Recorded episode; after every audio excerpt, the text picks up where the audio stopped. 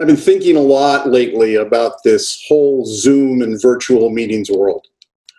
I mean, face it, day after day, all of us likely spend uh, too much time on Zoom or on Hangouts or on whatever system, BlueJeans and all the rest, that your organization has chosen to use. And the more that I've been thinking about it, it dawns on me that Zoom has become the communication equivalent of standing six feet apart. Now, what do I mean by that? Well, number one, we certainly wouldn't prefer to do it, to have communication and conversation. We don't want to stand six feet apart. But because of the pandemic, we have to because of the pandemic, we have to figure out the best way to use Zoom. Number two, until somebody comes up with something better in terms of face to face communication, Zoom is the best that we can do. Or BlueJeans, just to give a shout out to the other good video platforms. But it is the best that we can do in this time. Number three, it unfortunately, like six feet apart, creates mediocre communication. It just does. Not only does it stifle and place everybody inside of a box, but it also hurts our backs and it hurts our heads and it depletes our energy. So it is at best the necessity that we must figure out until something better comes along, that we must figure out how to be the best we can be at it. And that's what clients are asking me.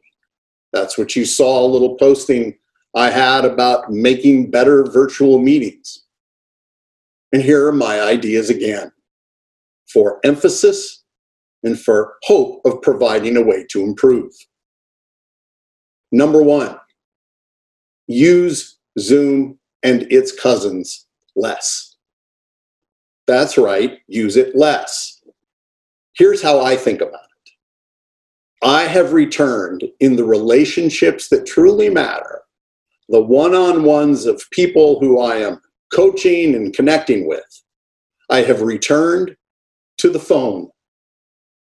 You see, the phone provides a opportunity to do things that happen in normal conversation, to hear a sound enter your ear in a focused way, to be able to look around and look outside, or close my eyes and rest for a second, or walk around my office.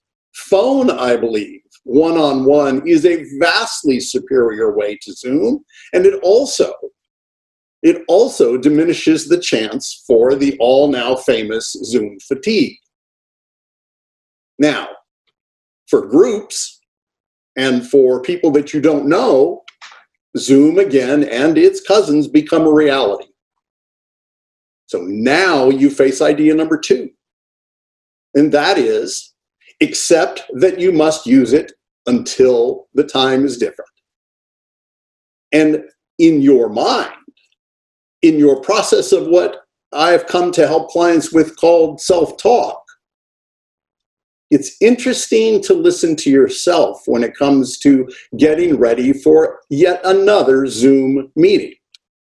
What are you saying to yourself? And the point is that you can direct that language in a relatively productive way. And by the way, you're the only director of that language. You're the only one who can manage your self talk.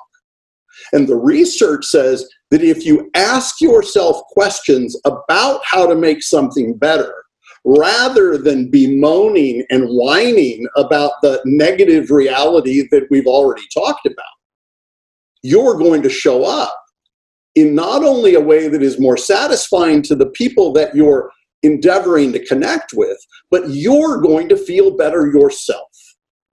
This is the weapon against Zoom fatigue. So here's what I mean. The next time that you know that you've got to be on a Zoom call, ask yourself a question. The psychologists call this interrogative self talk. Ask yourself a question like, what is it that I have to do to make this as good as it can be? What are the things that I must do? And then answer the question. All of a sudden, there's a little momentum. All of a sudden, there's a little energy, which leads me to idea number three. If you set your mind in the most constructive direction, try these two tips. Number one, when you have to present, and you will, make sure you do two things. Number one, put your elbows on the table in front of you. Number two, put your butt on the end of whatever you're sitting on. What these two movements, along with planting your feet as a third movement, what they do, as I have tried to do for this few minutes I'm with you, is they engage you into the moment. They allow you to focus in a spot. And they will have you show up despite the rampant limitations of Zoom that we have all come to struggle with. I mean, notice the happy hours, they've faded away for the most part the friends having a cocktail. It doesn't happen so much anymore because we are tired. Because, as one of my friends said, enough already. But already is not here. So I encourage you. Number one, get on the phone. Number two, check your language. Watch your words as you prepare. And number three, sit up. Put your elbows on the table. Put your feet on the floor. And remember, until further notice, you got a choice. As the old saying goes, you can either curse the darkness or light a candle.